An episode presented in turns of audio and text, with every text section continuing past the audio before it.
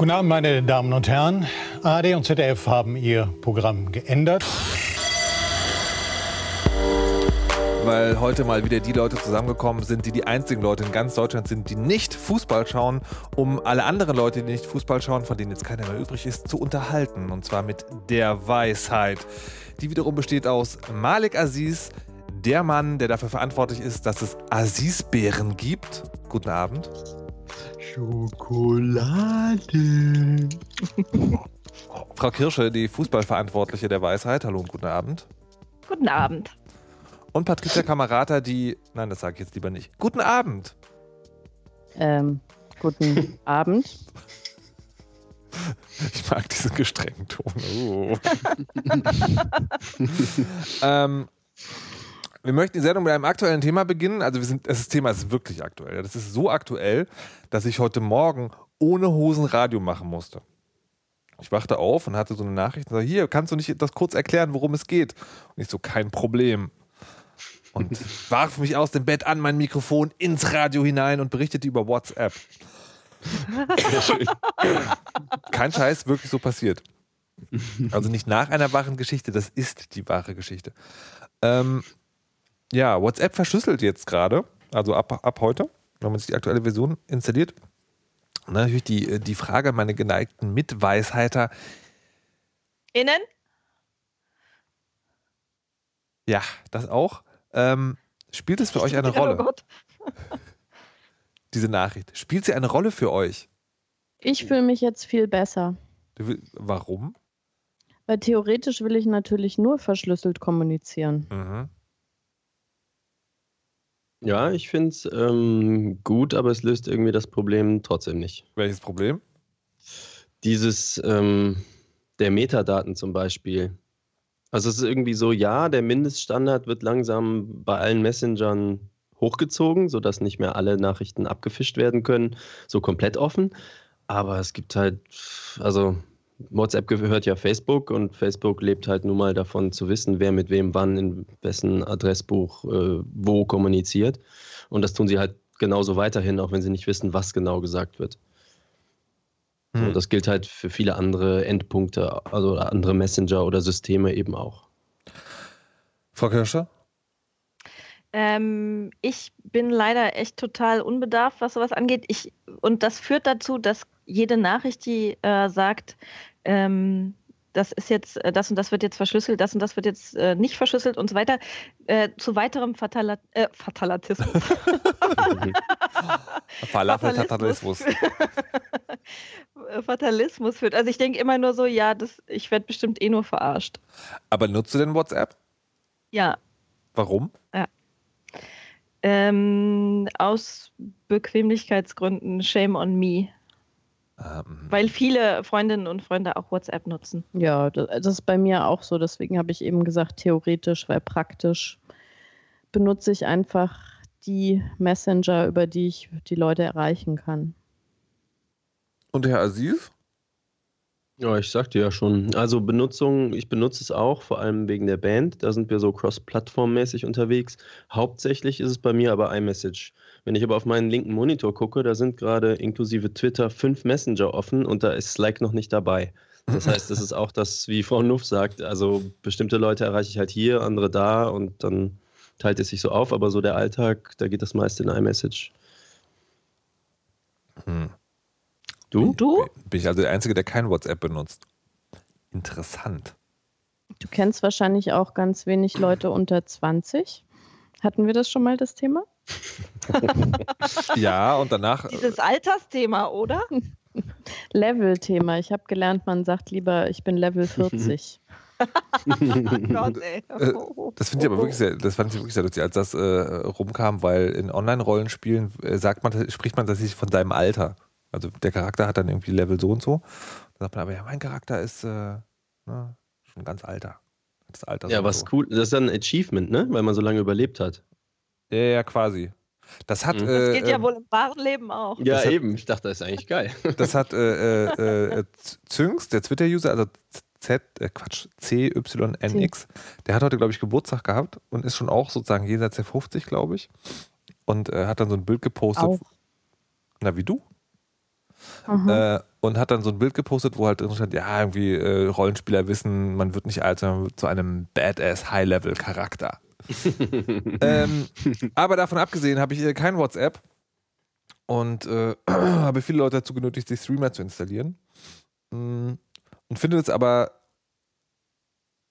also was ich an dieser, an dieser Nummer jetzt sehr interessant finde, ist, dass für Streamer eine App, die Verschlüsselung mitbringt, sozusagen die Luft langsam dünn wird.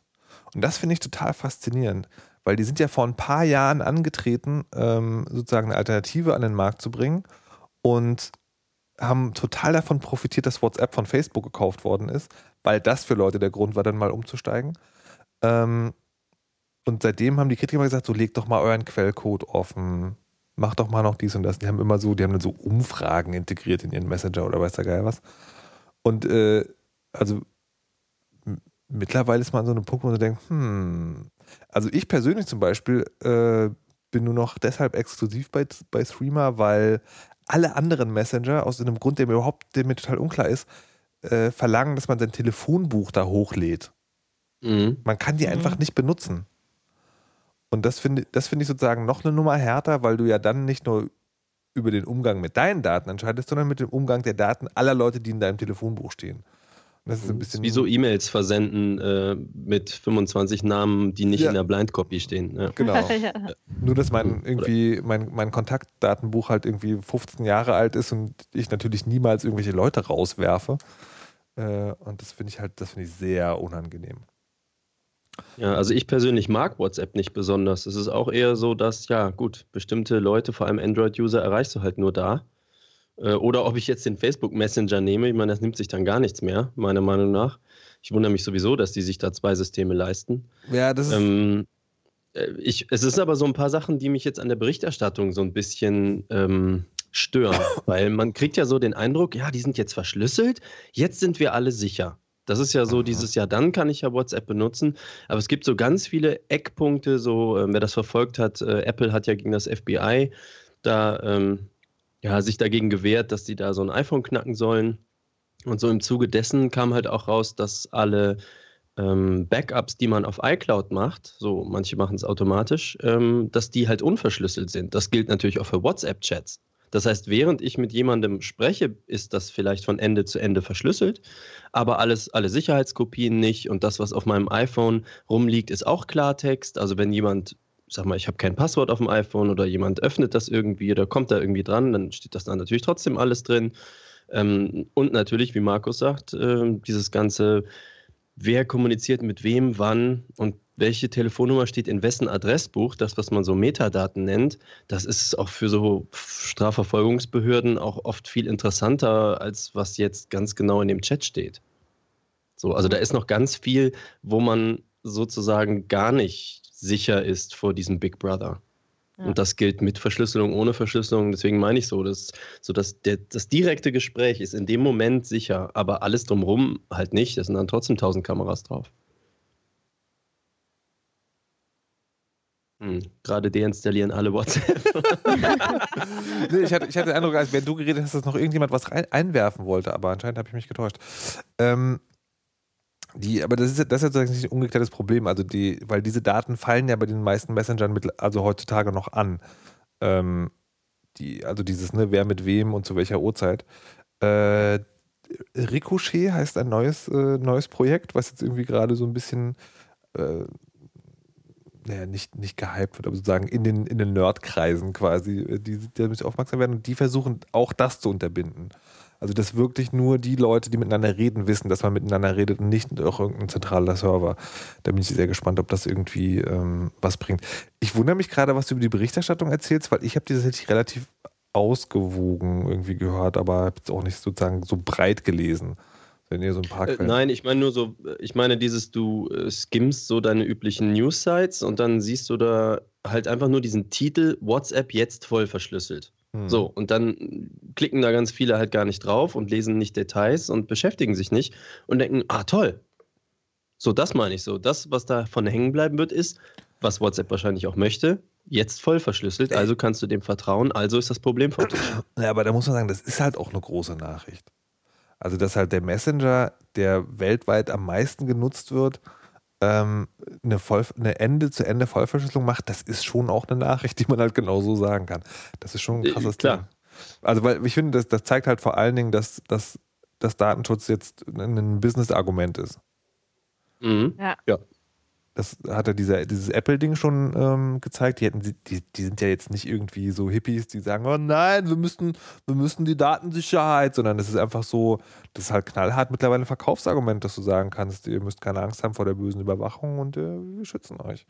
Und ich glaube, ich glaube tatsächlich auch nicht nur, dass es nicht nur von der Überwachungsangst herkommt, sondern dass es tatsächlich auch so ein Ding ist, die Angebote gleichen sich mittlerweile alle sehr.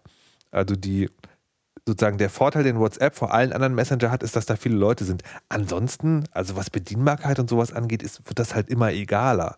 Zwischen, also Mhm. Signal, Telegram, Threema, weiß der Geier. Das ist halt, es gibt halt so einen Bedienstandard für Messenger und der ist halt so. Und dann ist es natürlich gut, wenn du alle, also wenn du zu deinen Mitbewerbern sozusagen aufholst und sagst, äh, also wir können das auch und oder das sozusagen als Einstellungsmerkmal vielleicht sogar hast. Mhm. Naja. Interessant ist aber halt, ähm, Apple macht das natürlich ganz groß äh, oben hin, weil sie es sich leisten können, denn sie legen, leben vom Hardwareverkauf. Je sicherer ihre Hardware ist, desto Mhm. besser ist das Argument für ihre Hardware. Aber der Gegenspieler ist ja Google, die natürlich genau vom Gegenteil leben. Die wollen halt wissen, was die Leute machen, um Werbung auf sie zuschneiden zu können. Und die können es halt nicht so an die große Glocke hängen. Da bin ich mal gespannt, was da so passiert. Ja, das stimmt. Gmail jetzt, ohne dass wir sie auslesen. Wer weiß, vielleicht gibt es ja dann so ein, so ein Businessmodell, was man, äh, so ein Abo-Modell, Genau. wo man halt irgendwie so einen Zehner im Monat bezahlen kann. War ja Ja. alles schon mal da. Na gut, ihr benutzt alle schön weiter WhatsApp, ich weiterhin nicht. Ich habe tatsächlich installiert, weil ich immer mal wieder gucken muss, ob es äh, ob's noch so ist wie früher, aber ich kann es halt tatsächlich nicht benutzen, weil ich halt. Ja. ich kann halt sozusagen niemandem schreiben. Ich kann, ich glaube, man kann mir schreiben. Ach, Aber- das machen wir gleich alle mal. Meine Handynummer habt ihr ja. Schreibt mir auf WhatsApp. Dann weiß ich gleich, wen ich auf die Kompromatliste Ja, muss. So, äh, kommen wir zum Thema Hörerfragen, liebe Hörer. Wir freuen uns sehr, dass ihr unseren Podcast hört, runterladet und auch immer wieder kommentiert. Ein Hörer hat gefragt, welche Doktorarbeit ich eigentlich mal schreiben wollte. Äh, weil ich ab und zu die Anekdote erzähle, dass ich ganz früher mal einen Vortrag gehalten habe, um äh, das Thema, dass das Thema meiner Doktorarbeit angenommen wird und dann aber lieber Radio gemacht habe. Das Thema dieser Doktorarbeit weiß ich nicht mehr. Also ich hatte mir tatsächlich irgendeinen, irgendeinen funky Titel ausgedacht, den ich nicht mehr im, Ohr habe. Aber es ging, ähm, es ging darum, dass ich gesagt habe, es muss doch möglich sein, wenn man so Blogs hat oder Zeitungsseiten, dass man dann nicht nur, wenn man die eine mag, dass man nicht nur empfohlen kriegt, was, ähm, was an anderen, also welche andere Seite, also welches andere Blog oder welche andere Zeitungsseite man noch lesen will, sondern dass man das textbezogen macht. Ja? Also du liest den einen Text und dann wird dir empfohlen, möglicherweise gefällt dir noch dieser andere Text aus diesem anderen Blog oder dieser anderen Zeitung. Und ich hatte mir das so vorgestellt, dass man das ja so auf Grundlage eines Bewertungssystems vielleicht macht, das irgendwie so eBay ähnelt oder Amazon und dann irgendwie so eine ja, so eine Typologie entwickelt von Qualität, also was, also die Arbeit soll darüber gehen, was ist, was ist eigentlich, also die Qualität eines Textes für den User, was will der eigentlich, wenn er einen Text gut findet und ob man dann irgendwie so mit Wortanalyse arbeitet und sowas und ähm, jetzt fragt euch alle, hä, das man kann auch Facebook Nein, und so, aber das war halt irgendwie, das war nicht 1994, aber es war nicht unwesentlich später. nee, es war halt, es war halt in den frühen Nullerjahren. Und Du da, hast dann also Riva mit äh, semantischer Suche und Weiterempfehlungsalgorithmus äh, quasi genau, sowas, gehabt. So, sowas in der Richtung. Aber es da gab damals Mhm. halt weder River noch wusste irgendjemand, was semantische Suche ist. Ähm, und es war, also im Nachhinein äh, klopfe ich mir immer noch gerne auf die Schulter. Also, wenn du das gemacht hättest, da wärst du aber sehr weit vorn gewesen. Das hast du dir richtig gut ausgedacht. Aber hab's halt leider nicht gemacht. Fand es aber sozusagen tatsächlich sehr interessant, dass ich zumindest mal so die, also ich meine, die lag natürlich, wenn man sich das angeguckt hat, wie damals das, das Netz aussah, lag das natürlich so ein bisschen auf der Hand. Aber ich fand es schon ein bisschen gut, dass ich die richtige Idee hatte. Und genau. wie kam es an, der Vortrag? Als Wissenschaftlerin interessiert mich natürlich vor allen Dingen dieser Part. Naja, also Vortrag war, ähm, das war jetzt nicht sozusagen auf einer Konferenz, sondern der Lehrstuhl, bei dem ich meine Diplomarbeit äh, geschrieben habe, das, ähm, der Lehrstuhl für Informatik, Bildung und Gesellschaft, hat so ein, einmal im Jahr so, ein, ähm, so eine Klausur gemacht, Mhm. wo halt alle, alle Leute des Lehrstuhls halt äh, irgendwo hingefahren sind und dann mh, halt, jeder hatte jeder vorgestellt, was er so macht. Und dann habe ich diesen Vortrag gehabt und das, das war halt, also ich weiß es nicht mehr so ganz genau. Im Kopf habe ich so ein, ja, ja, mach mal. Weil Mhm. an der Doktorarbeit hing halt sozusagen nichts dran. Also die, es ging tatsächlich nur darum, dass ich sozusagen mich, mich einschreiben darf. Du musstest, an- wenn du dich an der Humboldt-Uni eingeschrieben hast oder angemeldet hast an Doktorarbeit, dann musstest du diesen Vortrag quasi halt und ein Prof musste sagen, ja, ich betreue das. Ähm, aber da hing halt keine Stelle dran. Also oft ist es ja so, dass Leute irgendwie nicht, nicht eine Stelle kriegen. Mhm. Und da ging es aber wirklich nur darum, dass ich mich sozusagen das Thema anmelden darf, weil eine Stelle gab es halt sowieso nicht für mich. Und dann war es so, so ein bisschen, ich hatte halt von dem Thema, jetzt hätte ich keine Ahnung, ich hatte nur diese fixe Idee und habe dann halt, das war auch so total panisch. Du musst halt diesen Vortrag halt so, noch eine Woche Zeit, habe dann halt irgendwie so, so ein bisschen was zusammengesucht, äh, in der Bibliothek damals noch und auch im Internet. Ah, Ähm, und genau, also von daher war das, das war halt nichts Besonderes, glaube ich. Das hätte ich jetzt, Tja, besser verkaufen können, oder? wärst du jetzt echt reich. ja, Mhm. schade. So wie Ja.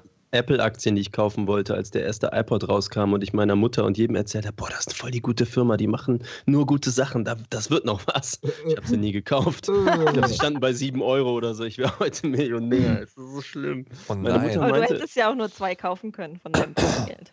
Nein, meine Mutter meinte sogar, ich hätte dir damals 1000 Mark gegeben, wenn du da so überzeugt von gewesen wärst. Davon weiß ich überhaupt nichts. Oh, ich, das hätte auch, ist ich, hätte, bitter.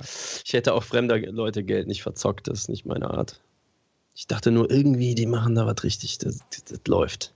Du guter. Das aber bereust du das? Also ist das so, ist es im Nachhinein so ein.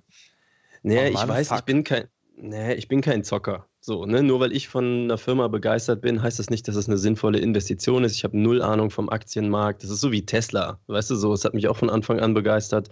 Aber ob das ein cooler Invest ist, pff, keine Ahnung. Die Ja. Telekom ist auch eine Firma, die funktioniert und viele Leute haben sehr viel Geld in den Telekom-Aktien verloren. Also, Ich wollte gerade sagen, ich glaube, ich bin eine der wenigen Menschen in Deutschland, die Gewinn mit Telekom-Aktien gemacht haben. Was? Wie das? denn? 20 Jahre gewartet. Natürlich, wer denn sonst? ich, hatte, ich hatte nur leider nicht so, einen- so einen hohen Inve Grundinvest, aber ich habe tatsächlich geschafft zu verkaufen, ähm, bevor sie dann für immer in den Keller gegangen sind. Wie viel Gewinn das- hast du gemacht? Das weiß ich nicht mehr. Es war eben, also es war nicht wirklich viel, aber es war äh, halt kein Verlust, was ja schon also äh, relativ erstaunlich ist. Und das ist aber super stressig, weil wenn man da nicht ähm, tatsächlich so im Thema drin ist und äh, da muss man ja andauernd irgendwie sich diesen Kurs angucken und versuchen zu verstehen, durch was das irgendwie alles beeinflusst wird und so. Und äh, also das war ein einziges, äh, ein einziger, wie sagt man, Nerven.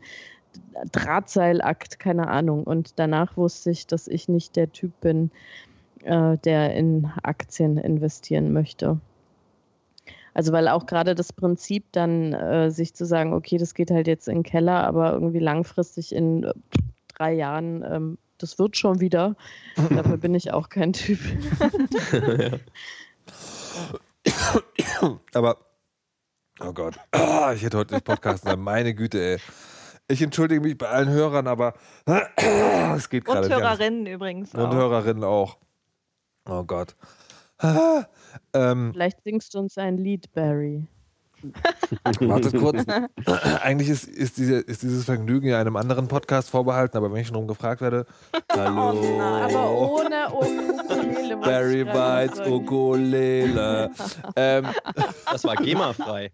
das war GEMA auf jeden Fall. GEMA-freie Musik. Gibt es alle zwei Wochen im Casually Cast. Hört Casually Cast. Der Podcast mit der Ukulele. Ähm, aber was ich eigentlich fragen wollte, ist, diese Doktorarbeit war für mich was Erstaunliches tatsächlich. Also, weil ich halt während der Diplomarbeit habe ich das gehasst. Oh Gott, wie ich es gehasst habe. Dieses Schreiben und Bücher lesen. Und danach dachte ich so, eigentlich ganz cool. Ich glaube, ich würde es nochmal machen. Und dann habe ich es nicht gemacht und habe es aber auch nie bereut. Das ist sozusagen, also es ist nicht so, nicht so wie irgendwie lebensverpasste Chance, hättest du mal, sondern das war okay so. Das war nett, das war auch cool, dass ich den Vortrag gehalten habe, aber letztendlich war es sozusagen die richtige Entscheidung. Und ich wollte euch fragen, ob ihr sowas auch habt. Also so Großprojekte im Leben, die nicht stattgefunden haben und die auch nicht mehr stattfinden werden, wo ihr aber sagt, das ist aber auch okay so. Oder wo ihr sagt, nee, fuck, das hätte ich machen müssen. Malik, außer Telekom-Aktien, äh, Apple-Aktien nicht gekauft. ja, ähm, bei Rock am Ring spielen wäre mal sowas. Aber da gebe ich die Hoffnung nicht auf. Gibt es Rock am Ring noch? Ah ja, doch, doch. naja, aber, aber, das, aber, das, aber das ist ja ein Lebenstraum, das gilt ja nicht. Das ich wollte gerade sagen, das ist ja, das ist ja nichts, so. was, das ist ja nichts, was, was so richtig in deiner Hand liegt, oder? Was? Weil du meinst, nur weil ich 25 Jahre daran arbeite, diese Band voranzubringen. Ähm, ja klar, also ich meine, es liegt auf jeden Fall, also wenn es, sag ich mal so, wenn wir oder ich nichts dafür mache, macht es auf jeden Fall niemand für mich. Na, das ist klar, das aber, ja aber also, du, kommst, du kommst ja nicht, du kommst ja nicht dahin, nur weil du viel machst. Also würde ich so einschätzen. Ich, also wer hat denn das gesagt? War das Billy Bob Saw? Nee, der, ähm, fuck. Der, Schauspiel, der Schauspieler, der, ähm, der Saul, äh, Better Call Saul, der die Hauptrolle spielt. Ah ja. Mhm. Der, hat, mhm. der hat in einem Interview mal gesagt, also jetzt neulich, ich habe ich hab leider nur die Schlagzeile gelesen, das ist einfach nur Glück. Ja, also bei, als Schauspieler spielt es nicht so die krasse Rolle, wie gut du bist, sondern ob du damit wirklich berühmt wirst, das ist dann einfach nur Glück. Du musst es natürlich drauf haben, aber das sagt ja, aber das ist, genau. Du, du, bist aber einer von den 10.000, die schon extrem viel dafür machen und die schon ja, extrem ja, genau. gut sind. Also in die Liga musst du sowieso mhm. und das heißt, das musst du halt tun. Und ob du dann noch einen Schritt weiter kommst, das liegt an Zeitgeist und an, ja. wen du, ob du den richtigen Typen auf der richtigen Party triffst, der Bock auf dein Projekt hat. Ja, klar. Ja, ist aber auch ein bisschen mit einem Augenzwinkern, also muss nicht Rock am Ring sein. Aber ähm, sonst hätte ich, glaube ich, gerade nichts. Okay. Frau Kamerata? Äh, wie waren nochmal die Konditionen? Etwas, was man nicht gemacht hat und auch nicht mehr machen wird? Und äh, Großprojekt. Großprojekt auch noch. Hm. Äh, Ausschlafen. Also, nee, das, das habe ich ja jetzt äh, wieder total drauf. Also für Elternverhältnisse. Noch nicht für Leute, die, die keine Kinder haben, aber ich war über Ostern bei Freunden, die Kinder haben und die die auch immer haben. Also ich habe ja alle zwei Wochen keine Kinder. Und äh, die waren eigentlich so ab 6.30 Uhr äh, bereit, äh, das Osterfrühstück zu begehen und die Eier zu suchen und so weiter. Und da habe ich mich gefühlt wie so eine ja, wie die Studententochter, die irgendwie eingeladen worden ist, weil ich irgendwie um halb neun mich dann äh, schuldbewusst aus dem Bett gequält habe. und wow. dachte so, oh Mann, naja, okay, dann stehe ich halt jetzt auch auf, wenn sechs Leute auf mich warten. Na gut. nee, nee, das kann ich jetzt wieder. Ähm, nee, also das Einzige, also was ich rückblickend so denke, was ich wirklich verpasst habe bislang in meinem Leben, ist ein längerer Auslandsaufenthalt. Also das, da denke ich immer wieder, das hätte ich irgendwie als Studentin hinkriegen sollen. Weil ähm, jetzt ist natürlich, äh, je fortgeschrittener auch das Alter der Kinder ist, desto schwieriger. Also ich würde wirklich gerne mal, weiß ich nicht, ein paar Monate wenigstens irgendwo hin und bin auch immer ganz neidisch, wenn ich sehe, dass Leute das schaffen, irgendwie nach Neuseeland oder Island oder Thailand oder weiß ich nicht was. Ähm, und da habe ich echt das Gefühl, ich habe was verpasst. Und deswegen spare ich auch immer ganz brav, damit äh, ich das meinen Kindern wenigstens äh, ermöglichen kann dass wenn die irgendwann in ihrer Ausbildung denken, so, jetzt möchte ich irgendwie mal ein Jahr ins Ausland oder auch in der Schulzeit, ist ja, glaube ich, klassisch so elfte Klasse oder so, ähm, dass man da einfach sagen kann, hier, ja, dann geh mal ein Jahr ins Ausland. Aber du könntest das Geld auch selber nehmen. Ja, aber das Problem ist halt, wie gesagt, äh, die Schulpflicht der Kinder. Ne? Also wenn da jemand irgendwie äh, Tipps hat, wie man sich der Schulpflicht der Kinder in äh, Deutschland äh, äh entbindet, dann äh, gerne in den Kommentaren. Aber ich habe mal ein bisschen dazu recherchiert. Also es gibt natürlich so Ausnahmen, wenn man äh, vorhat, selber ins Ausland zu verziehen und sagt dann, äh, wir suchen da nach einer Wohnung und gucken uns schon Schulen an und so weiter, dann ist es natürlich möglich, auch während äh, oder außerhalb der Schulferien ähm, äh, eine längere Zeit zu gehen und eine Befreiung zu bekommen äh, oder auch, äh, wenn es da irgendwie Familie gibt und einmalige Feste gefeiert werden oder was auch immer. Ähm, aber ich habe bis jetzt noch nichts gefunden, was ähm, zu uns sozusagen passen würde. Und ich möchte das den Kindern nicht zumuten, dass man eine äh, Erklärung erfindet, die das prinzipiell ermöglicht und die Kinder dann ähm, das sozusagen lügen müssen in der Schule. Das würden die, also das ist einfach nicht in Ordnung, wenn man denen ja sonst beibringt, irgendwie ehrlich zu sein, dann für eigene Zwecke äh, mhm. irgendwas zu erzählen. Also, also liebe verloren gegangener Großcousinenzweig von Frau Kamerata, bitte meldet euch jetzt. Ich weiß, dass ihr in Australien und Neuseeland wohnt. Sagt Bescheid. Ich weiß auf jeden Fall von dieser einen Familie, ähm, das ist da, wo meine Schwester früher gearbeitet hat. Da ist irgendjemand mit Frau und zwei Kindern, ich glaube mindestens eins muss so im Schulalter gewesen sein, haben eine Jahresweltreise auf so einem Boot gemacht. Mhm. Das muss irgendwie gegangen sein. Und da war auch was mit, ah, die haben eine Webseite dazu, die könnte ich zumindest rausfinden. Da ging es auch um äh, den selber Schulunterricht erteilen und so. Mhm. Und ich meine, das ist echt so ein, so ein Boot, ne? Also so ein paar, paar zig Meter. Äh, krass. Wo ich so denke, das ist krass, genau. Das ist auf jeden Fall sehr krass.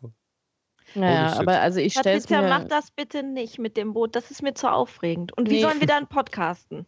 Nee, nee, so, sowas Gefährliches will ich auch nicht machen. Ich Danke. würde eher an, in eine kleine Hütte irgendwo an den Strand und ein bisschen rumfahren oder so. Also ich bin da ganz okay. anspruchslos. Ich suche gar nicht so das große Abenteuer, sondern einfach mal irgendwie in so einer ganz anderen Umgebung zu leben und andere Eindrücke zu gewinnen und so, das würde mir schon reichen. Aber wenn ich dann Homeschooling machen muss, das äh, ist ja auch eine einzige Strafe, dann, dann warte ich lieber vielleicht doch, bis die Kinder ausgezogen sind. Mach das dann. Okay. Ne, aber also äh, ich habe, wir haben einmal einen Tag Schulbefreiung, das muss ich noch erzählen, weil das wirklich so absurd war. Ähm, da hat eine Cousine geheiratet und das war der erste reguläre Schultag, was natürlich ein bisschen schwierig ist ähm, und auch nicht so rüberkommt, so wir nehmen dieses Ding jetzt wirklich ernst, aber den ersten Schultag machen wir mal frei. Und ähm, da haben wir wirklich äh, Aufgaben bekommen die gelöst werden mussten. Also wir saßen dann quasi einen Tag später, es war, die Hochzeit war irgendwie, weiß ich nicht, an einem Freitag und kann mich erinnern, dass es so viel war, dass wir wirklich vier Stunden an den Hausaufgaben saßen, die wir nachzuholen hatten für den einen Tag äh, oder. Montag war das. Also, ähm, also ich fand es total absurd. Also ja. da hatte man auch wirklich das Gefühl, bestraft zu werden dafür, dass man einen Tag gefehlt hat oder das Kind. Das geht ja auch gar nicht, also wirklich. Hm. Frau Kirsche, wie ist denn bei Ihnen? Ja, ich wollte ähm, eigentlich Musik studieren und oh. ähm, äh, habe da auch viel für geübt, hatte tollen ähm, Unterricht bei einem äh, unserer regelmäßigen Hörer, den ich hiermit grüße. Äh, und Welches Instrument, dann, Instrument denn? Oh, ähm, Querflöte. Ich wollte Jazz-Querflöte gerne Ach, studieren. Krass. Und ähm, dafür musste ich dann auch noch Klavierunterricht nehmen. Das war auch alles äh, ziemlich schwer und ich war auch sehr wahrscheinlich wäre ich gar nicht gut genug gewesen. Ich habe aber vorher gekniffen. Ich habe mich nicht getraut.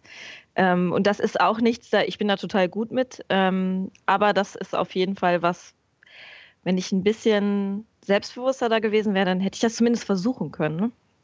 Ach, und nicht schon vorher aufgeben müssen. Darf ich nochmal nach, nachfragen, wie das ja. genau, also an welchem Moment du da genau aufgegeben hast? War das so vor der Tür stehen und dann doch nicht reingehen oder war das sich gar nicht erst anmelden oder wie war das? Das war gar nicht erst anmelden. Das war so, dass äh, diese Aufnahmeprüfung, da sind ja Aufnahmeprüfungen, äh, für äh, diese Aufnahmeprüfung war, ich glaube, in der Woche nach meinem Abi äh, oder vor, vor meinem, also so ganz äh, knapp um das Abi rum. Ähm, das habe ich mir dann nicht so richtig zugetraut, äh, weil das Abi mir auch, also weil ich ähm, eine äh, strebsame Schülerin war, mir das Abi wirklich auch wichtig war. Und dann gab es so ein bisschen Knatsch mit den Eltern, ob ich jetzt äh, quasi ein Jahr äh, was anderes mache und mich weiter vorbereite. Und da bin ich dann einfach eingeknickt irgendwann. Hm. Bist du heute traurig drüber? Nö, nee, nee, überhaupt nicht. Ich habe dann, also das, was, was quasi das, was das Traurige daran ist, ist, dass ich von, ich sag mal so drei bis vier Stunden Flöte spielen am Tag und noch eine Stunde Klavier spielen auf, also aus, jetzt habe ich mich entschieden, das nicht zu machen, auf null runtergegangen bin und seitdem eigentlich auch nie wieder richtig gespielt habe. Ähm, letztens habe ich meine Querflöte wieder gefunden. Und oh ähm, aber ich habe gar keine, gar keine Verbindung mehr zu dem Instrument. Das ist so ein bisschen, das finde ich schade, dass ich es nicht gemacht mhm. habe. Das ähm, finde ich nicht so schade, nee. Ich kann Ich habe ja dann die Soziologie empfehlen. gefunden. Ja, genau. Danke. Ach man, das, äh, das, also das klingt wirklich sehr dramatisch, finde ich. Und erinnere mich auch daran, dass ich immer, immer neidisch bin, dass ich nie, also viele Stufen darunter nie ein Musikinstrument wirklich gelernt habe. Mhm. Also ich finde aber bei, bei, so, wenn man wirklich Musik studieren will, ich habe jetzt wieder keine genauen Zahlen im Kopf, aber ich habe irgendwann mal so eine Studie gelesen, dass man anhand der Übungsstunden tatsächlich den Erfolg äh, sehr gut vorhersehen, äh, vorhersagen kann. Und ich fand diese Übungsstunden schon so unfassbar. Also das ist ja ähnlich wie beim Sport ähm, wo ich dachte, also bei, bei allem Talent und aller Leidenschaft äh, ist es vom Zeitumfang trotzdem so, dass ich denke, dass sich da jeder mehr oder weniger ja gequält fühlt. Das ist ja irre. Also. Ja, ähm, ich habe das dann nachher, als ich meine Doktorarbeit in, die habe ich in Aachen geschrieben, an der RWTH. Und da war das Bürogebäude, in dem unser Projekt untergebracht war, das war ne neben der Musikhochschule in Aachen. und ähm, äh, ja, und die haben, ähm, das ist aber nur für Klassik, die glaube ich, die Musikhochschule in Aachen. Also da konnte man das nicht studieren, Popularmusik. Äh, und die haben immer mit offenem Fenster geübt den ganzen Tag in den Übungsräumen. Und wir hatten, das waren die Fenster zum Hof und unsere Bürofenster gingen auch zum Hof. Und ich sag mal so, die üben echt ganz schön viel. Und das ist nicht schön, wenn man dabei seine mm. Doktorarbeit schreiben möchte. Also das, ne, die müssen wirklich wahnsinnig viel üben. Wobei ich auch hier wieder, ähm, ich glaube, äh, der Tobias, der mein Flötenlehrer war, der hat nicht so viel geübt, wenn ich das richtig erinnere. Aber er kann das dann, kann in den Kommentaren kannst du ja schreiben, ob ich jetzt gelogen habe öffentlich, Tobias. hm. Ja, mich beeindruckt immer ähm, diese Profimusiker. Ich bin ja alles andere als Profimusiker. Ich kann ja nicht mal Noten lesen. Ich mache einfach nur Musik. Und ähm, was ich oft schon, ähm, wo ich mit so einem staunenden, offenen Mund davor sitze. Ich habe mal so eine Geigerin gekannt, die auch so erste Geige in so einem Orchester war, natürlich super gut und so. Und habe die mal gefragt, ähm, wie überhaupt ihr Zugang zu diesem Instrument ist, äh, ob sie jetzt mal zu Hause mal Songs selber schreibt oder so Melodien und so. Die hat noch nie ein, eine Tonfolge selbst geschrieben. Du bist unfassbar gut an so einem Instrument und du machst nichts Persönliches damit. Das war mir so unvorstellbar. So, also ich meine, klar. Das glaube ich aber auch selten. Also. Weiß ich nicht, sie fand das nicht ungewöhnlich. Und die Klassiker, die ich sonst so kennengelernt habe, das war auch so ähnlich. Also Jazz ist garantiert eine andere Baustelle. Die war halt Klassikerin. Und das, ich fand das so krass, so, weil ich kann halt nicht viel, aber mache die ganze Zeit damit halt kreativ was. Und sie kann unfassbar perfekt alles so. Und das ist gar kein kreativer Ausdruck für sie. Hat sie das mhm. auch so gesagt? Also mhm. kein kreativer ja, ja. Auf? Weil ich finde, das sind ja zwei verschiedene Sachen, ob man sagt, man schreibt selber Stücke. Ähm, aber ich kann mir schon vorstellen, dass im, also dass ja Interpretationen und auch Persönlichkeit und so weiter auch in Klassik äh, zum Einsatz Stimmt. oder zum zu einem, Ja, ich finde also, ich finde es auch zu einem gewissen Maß halt, ne? Ja, ich finde aber auch, also wenn ich mir vorstelle, sagen, das, das ist so, als würde, also mir kommt es so vor, als würdest du sagen, der Schauspieler schreibt ja gar, gar nicht selber Stücke. Das, was ist denn, also, weißt du, ich stelle mir das tatsächlich eher so vor. Also ja, es sind so zwei ja, verschiedene Sachen. Ne? Ja. Finde also, ich auch, ja. Ich war halt erstaunt, dass diese Aussage so von ihr kam. So, weil ich habe halt auch gedacht, ja, da ist bestimmt super viel Spielraum, den ich jetzt vielleicht nicht direkt erkenne, aber da ist nicht jeder so ein David Garrett. Das also Was für ja sie war ganz das schön ist. ja, also für sie war das gar nicht der, ähm, das war nicht ihre Suche. So, das war nicht mhm. die Erfüllung in dem Ding. Also ich, bei einem, gerade bei einem Orchester kann ich mir vorstellen, ist auch dieses, du musst da ja unfassbar gut als Uhrwerk funktionieren und dann gibt es mhm. da vielleicht eine erste Geige, die so einen Hauch Interpretationsspielraum hat, aber alle anderen müssen ja super gut zusammen ticken. So. Mhm. Und ich, das ist bestimmt ich glaube, dass das Spaß macht und sowas. Aber so mein Ansatz von Musik ist halt ein komplett anderer. Und ich dachte, jeder, der mal drei Akkorde auf der Ukulele kann, schreibt halt im Prinzip dann schon so einen Song. Nein. Gefallen ihm. Na, du kannst erst zwei. Vielleicht Nee, ich kann vier. Obwohl, ich, obwohl andererseits, ich weiß nicht, was heißt Akkord? Okay, nächstes Thema. Ist, ist, ist, ein, ist ein Akkord ein einzelner Griff oder eine Abfolge von Griffen? Es müssen, es Ein müssen Griff. drei Töne, nee, ein Griff. Es müssen drei Töne drin vorkommen, damit es ein richtiger Akkord ist. Mit Okay, zwei kannst du dich schon durchfuschen. Ja, sowas, genau. Okay, dann kann ich vier. Ähm, apropos Musikinstrumente, die man nach langen Jahren wiederfindet. Jemand hat die Frage aufgeworfen, ob man Verpackungskarton wirklich aufbewahren muss. Bevor ich oder bevor wir ähm, über die Beantwortung dieser Frage reden, ich würde gerne noch vorher genau wissen, wie die denn überhaupt gemeint war, die Frage. Dieses, muss man die wirklich aufheben? Wofür? Also, woher kommt diese Frage? Wer hat sie überhaupt gestellt? Ich habe sie gestellt, Ja. ähm, weil es eine Konversation zwischen Patricia und Malik gab zu diesem Thema. Ich weiß aber gar nicht mehr, äh, worum es eigentlich ging. Auf jeden Fall war, outete sich Malik als jemand, der Umverpackungen von großen Geräten aufbewahrt. Erinnere ich das richtig, Malik? Ja, ich glaube, es war dieses Foto von mir auf Twitter mit diesem Kindersarg großen äh, Karton. Genau, Eins- ja, genau. Mhm, Genau, das war nur einer von mehreren. Ja, genau. Und ähm, ich ähm, bin sofort darauf angesprungen, weil Malik offenbar Kartons aufbewahrt. Und ich war mal in einer äh, Beziehung, in der mein Partner auch immer alle Kartons aufbewahrt hat. Und mich hat das komplett rasend gemacht, weil ich immer dachte, wie hoch ist die Wahrscheinlichkeit, dass wir jetzt was einschicken müssen?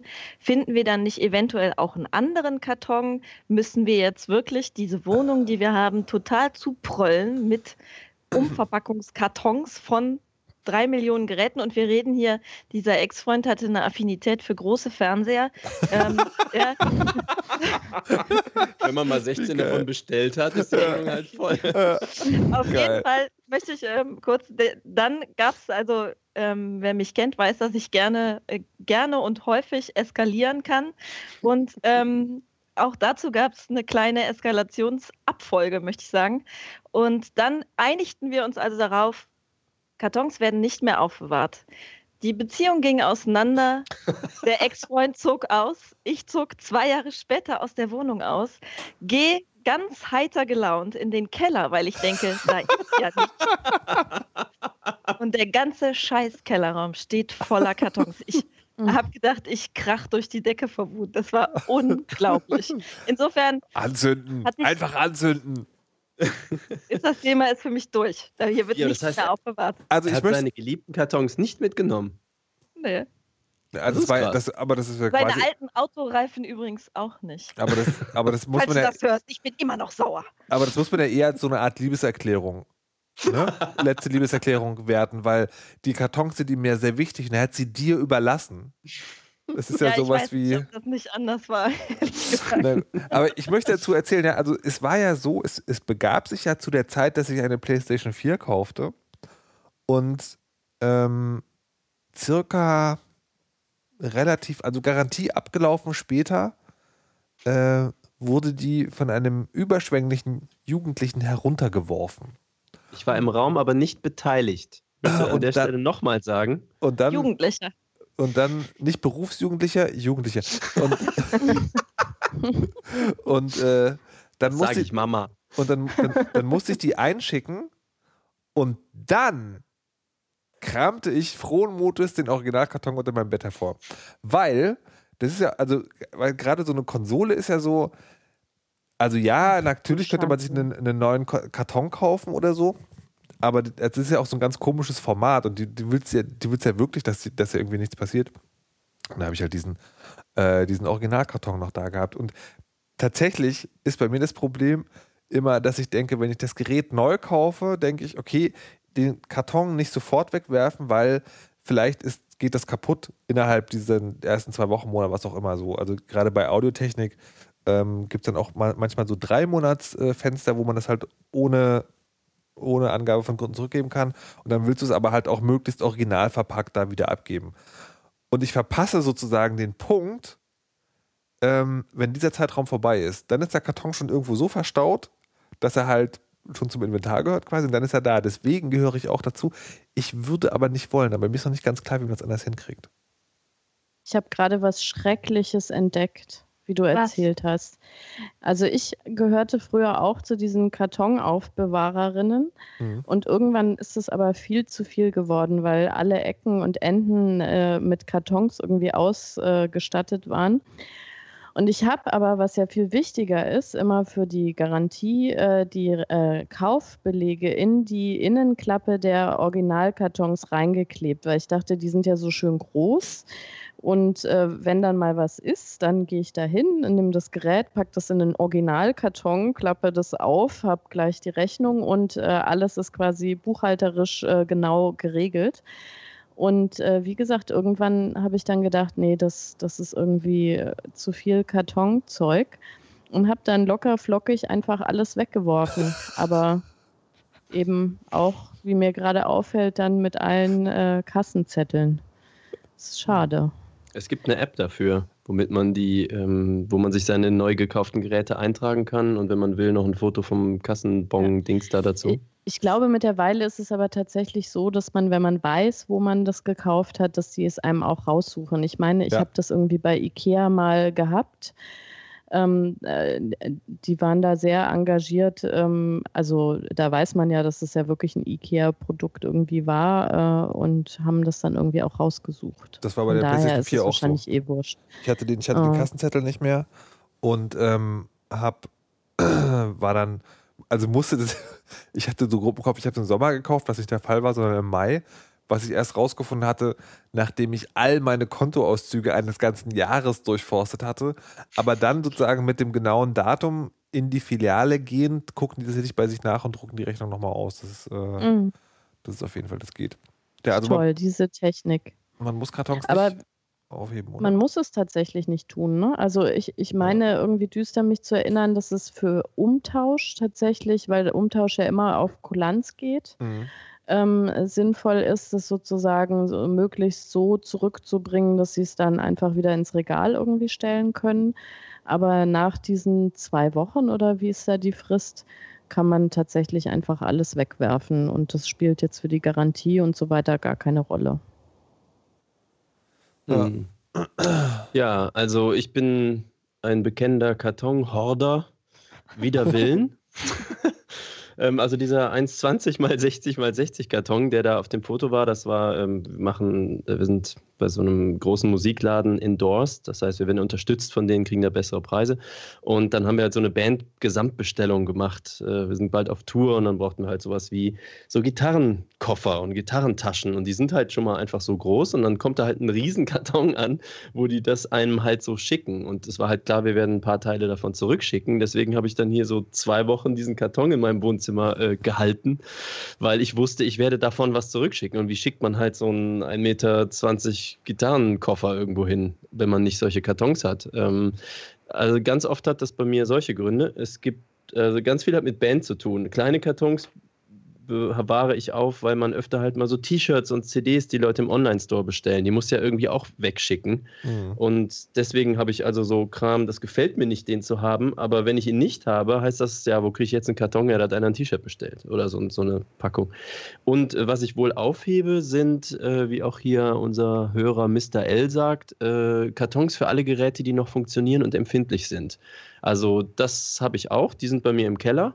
Zum Beispiel mein Mac Pro. Den hatte ich, weiß nicht, der war von 2009 oder 2010, den hatte ich lange und der Karton war so lange im Keller. Dann habe ich den jetzt verkauft und war sehr froh, den natürlich genau passenden Karton für ein 20-Kilo-Gerät zu haben, weil wie verschickst du das Ding, was du bei eBay verkauft hast, sonst?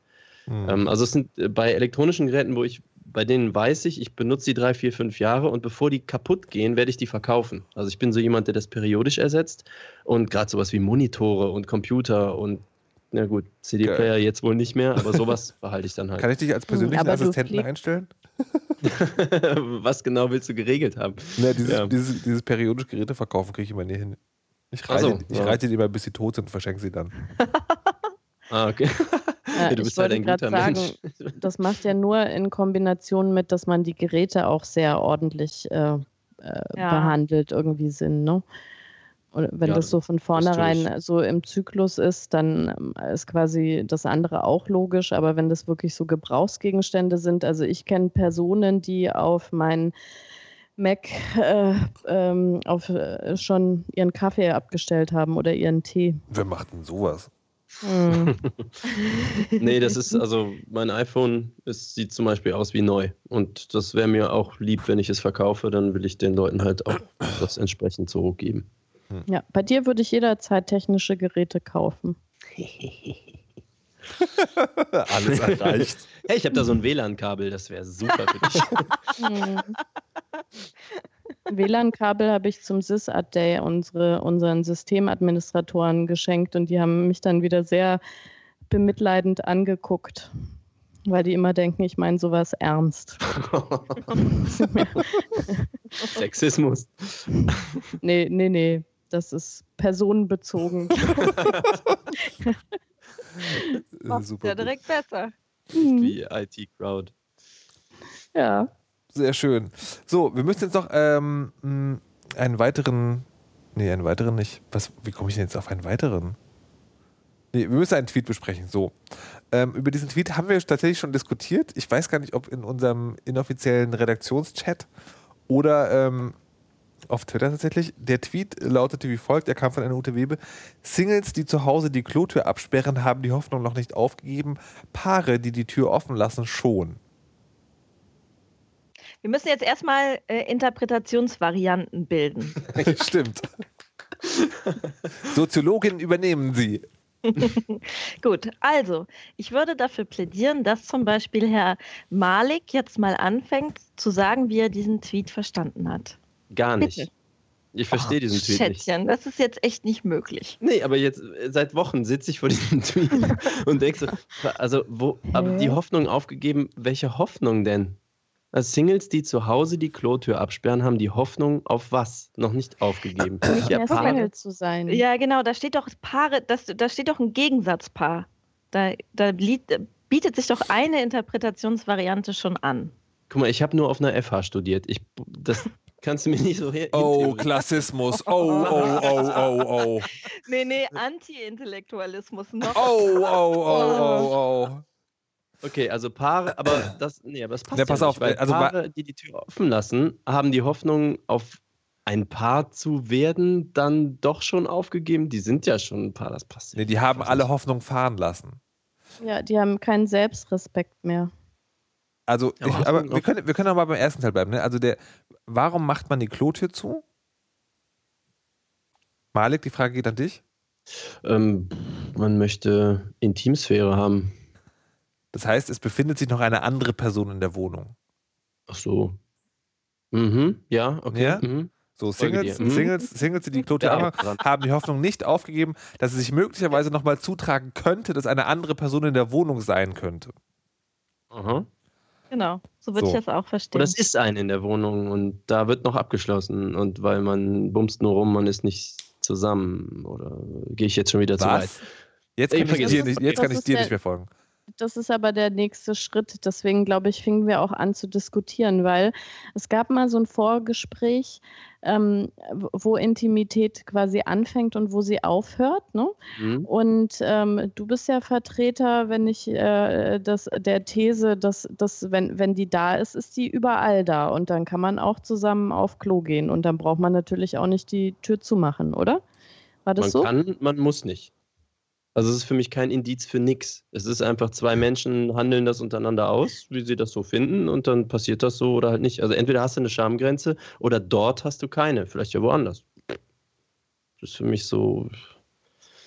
Ganz oft habe ich halt erlebt, äh, spielt dann irgendwie, da wird alle Hoffnung fahren gelassen. ist dann auch egal. Wenn man die Scheidenfürze schon gehört hat, ist doch auch echt ein. yeah, und schon tun sich wieder Abgründe auf. Ich möchte bitte zu dem unverfänglichen Klo-Thema zurück. Naja, aber ich glaube, das hängt tatsächlich ja zusammen.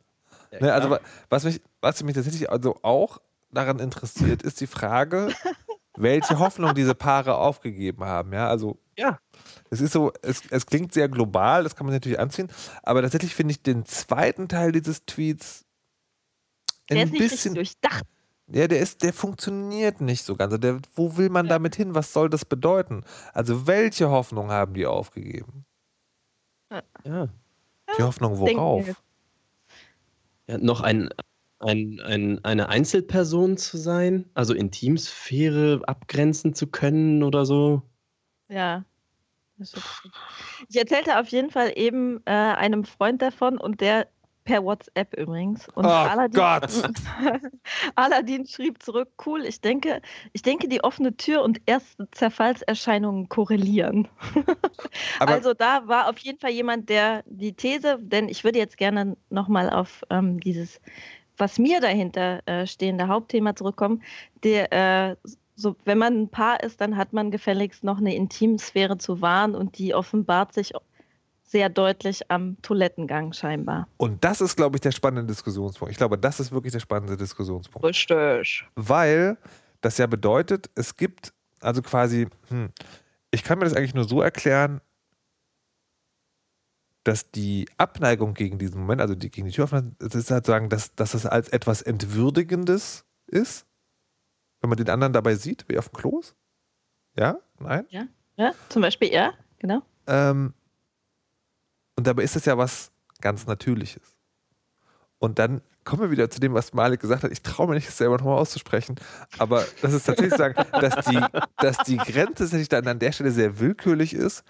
Und man sich natürlich auch fragen kann, mh, wenn, also wenn so, wenn so die, äh, die Vorstellung der ewigen Beziehung, also die bis zum Schluss geht, ähm, dann, dann kommt man ja früher oder später dahin, dass, äh, dass man den Partner in Momenten erleben wird, die, wo man normalerweise ähm, sagen würde, das ist nicht schön, ja, dass dem Mensch sowas passiert. Ja. Ähm, aber man, in der romantischen Vorstellung zumindest, ist man ja genau dann auch trotzdem für ihn da. Ja. Also warum soll der Partner weniger Partner sein, wenn er auf dem Klo ist? Ich möchte dazu sagen, glaube, das ist eine hochhypothetische Überlegung, Mhm. die ich praktisch nicht ausprobieren möchte. Ja, ja, ich, ich glaube, das ist aber ja auch sehr individuell von der Paarvorstellung und von dem Verschmelzungsgrad, äh, also was man da für richtig hält, äh, abhängig. Also äh, ich, ich mache das ja immer ganz gerne, äh, weil, wenn wenn man so, es gibt ja so Paare, die so alles miteinander machen, die auch gar keine eigenen Interessen mehr haben und die immer nur in Wir-Form reden. Da kann man dann einen Partner fragen, was ist deine Lieblingsfarbe? Und dann antwortet äh, einer von beiden, sagt dann, also wir mögen Rot sehr gerne. Jack Wolfskin-Symbiose. Genau. Und, ähm, Onesies! und die finden, und die finden, äh, die, also ja, ich, also oder auch sowas wie Briefe. Also das, das fand ich immer ganz schlimm, wenn also Paare, ja, oder E-Mail-Adressen. Das ist ja auch E-Mail-Adressen, so ein mhm. Ding, ne, dass es Leute gibt, die gemeinsam E-Mail-Adressen benutzen oder halt Ehepaare, die sich gegenseitig Briefe öffnen. Das ist für mich, also das geht überhaupt nicht. Wenn, wenn da mein Name draufsteht, dann ist es mein Brief, dann macht das bitte mein Ehemann nicht auf und umgekehrt auch Aber ich nicht. weiß wirklich nicht, ob das was miteinander zu WhatsApp tun wieder, hat. ne? Ja, aber ich weiß ja nicht, ob, ob das wirklich dasselbe ist. Ne? Also ob aufs Klo gehen dasselbe ist Doch, wie den das hat Brief von was natürlich mit Privatsphäre einfach zu tun. Ja, das, Aber ich würde da auch noch eine Unterscheidung treffen. Die Ja. eine ist ja eine körperliche, zum Beispiel tatsächlich schambehaftet oder ja. ähm, mindert es die Sexualität ne, oder das Begehren Ja, und so ja, weiter. ja. Und die andere ist, hat was mit, mit vielleicht Datenschutz oder Informationspolitik oder sonst irgendwas zu tun. Also für Ja, mich sind das schon. auch zwei unterschiedliche Kategorien. Also bei äh, mir mindert sich auch das Begehren, wenn man sich auf eine Liebling gemeinsame Lieblingsfarbe geeinigt hat. Ja, ja, das aber, das, aber das, aber ich aber glaube, das ist noch, also ich glaube, das sind drei Sachen. Ne? Das eine ist sozusagen die Privatsphäre des anderen nicht mehr respektieren. Dann ist das diese, diese komplette Selbstaufgabe, Symbiose. Und dann ist es aber dieses Clothing. Ich, also ich kann noch nicht genau den Finger drauf, drauf tun, ähm, aber das, mir kommt das doch, wenn man zumindest drüber nachdenkt, als was anderes wahrnehme. Ich das ist gesellschaftlich schambehaftet, aber warum eigentlich? Und dann muss es eigentlich. Und was. Ja, ich, aber da- möchte, ich, Intimsphäre und ich, nee, ich, mö- Privatsphäre, ich, möchte, ne? ich möchte jetzt mal äh, tatsächlich den Vergleich mit Kindern ziehen. Die sind ja, wenn die aufs Klo gehen, völlig schamlos. Gegenüber, also jetzt in der Familie. Die haben, so, die haben, Na, ja, du, die haben ja durchaus sozusagen, äh, aber an andere Sachen, also eine ganz klare Vorstellung davon, was die, was die wissen, also was die wollen, was man von ihnen weiß und was sie sagen, was ihr Geheimnis ist. Und das ist natürlich, ist das irgendwie, kommt das daher, Mhm. dass, dass sie am Anfang sozusagen ist man auf den Erwachsenen angewiesen, der ihm diese Tätigkeiten ja quasi abnimmt oder zumindest die Effekte dieser Tätigkeiten. Aber trotzdem kommt es mir komisch vor. Mhm. Aber ich äh, glaube, das ist ein falsches Beispiel mit den Kindern, weil das ist bei Kindern komplett äh, unterschiedlich. Also, und das hängt, glaube ich, sehr stark davon ab, was da auch vorgelebt wird. Wenn natürlich die Mhm. Eltern immer die Toilette auflassen, äh, dann laufen die Kinder da auch rein und so. Äh, Und dann denken sich die Kinder natürlich auch nichts dabei. Ähm, aber ich kenne durchaus Familien, die eine sehr, sehr hohe Schamgrenze haben und wo auch die Kinder da ein ganz anderes Empfinden haben. Aber dann kommen wir zu dem die- Punkt, sozusagen, dass das halt eine anerzogene Sache ist. Und das ist nicht. Ja, das aber ist das ich, natürlich ist anerzogen. Es ja. gibt ja ganz aber- viele gesellschaftliche ja, aber das heißt, Zeiten, in denen man nebeneinander am Klo, in Rom war das, glaube ich, üblich, dass man irgendwie äh, nebeneinander am Klo saß äh, und sich da irgendwie äh, unterhalten hat über die neuesten, keine Ahnung, politischen Entwicklungen und so. Und ich war vor ein paar Jahren in Schweden im Urlaub. Da, das war so ein altes Gehöft ähm, und da gab es auch Plumpsklos und da gab es so ein Partner-Plumpsklo. aber das, also, Also worauf ich hinaus will, ist, Pissoirs öffentlich sind ja auch noch so. aber worauf ich hinaus will, ist sozusagen, dass dann dieser, dieser lustig gemeinte Spruch ja nichts anderes ist als die Selbstrechtfertigung der Vorurteile, die man selber hat. Ne? Also, weil man selbst sich diese Schamgrenze anerziehen hat lassen, äh, unterstellt man jetzt allen Paaren, die das nicht haben, das kann ja nichts Gutes mehr sein. So will man auf gar keinen Fall mehr leben. Ja. Das Ja, ist aber das ist, für glaub mich ich, so- auch. Das ist, glaube ich, so wie ähm, Lagerfeld, wer, äh, wer in der Jogginghose auf die Straße geht, hat die Kontrolle über sein Leben verloren. Das sind diese, ne, also da geht es um Kontrolle und um Aufrechterhaltung von Kontrolle. Und Guck da haben Menschen eben sehr unterschiedliche Konzeptionen Mm. von. Ne?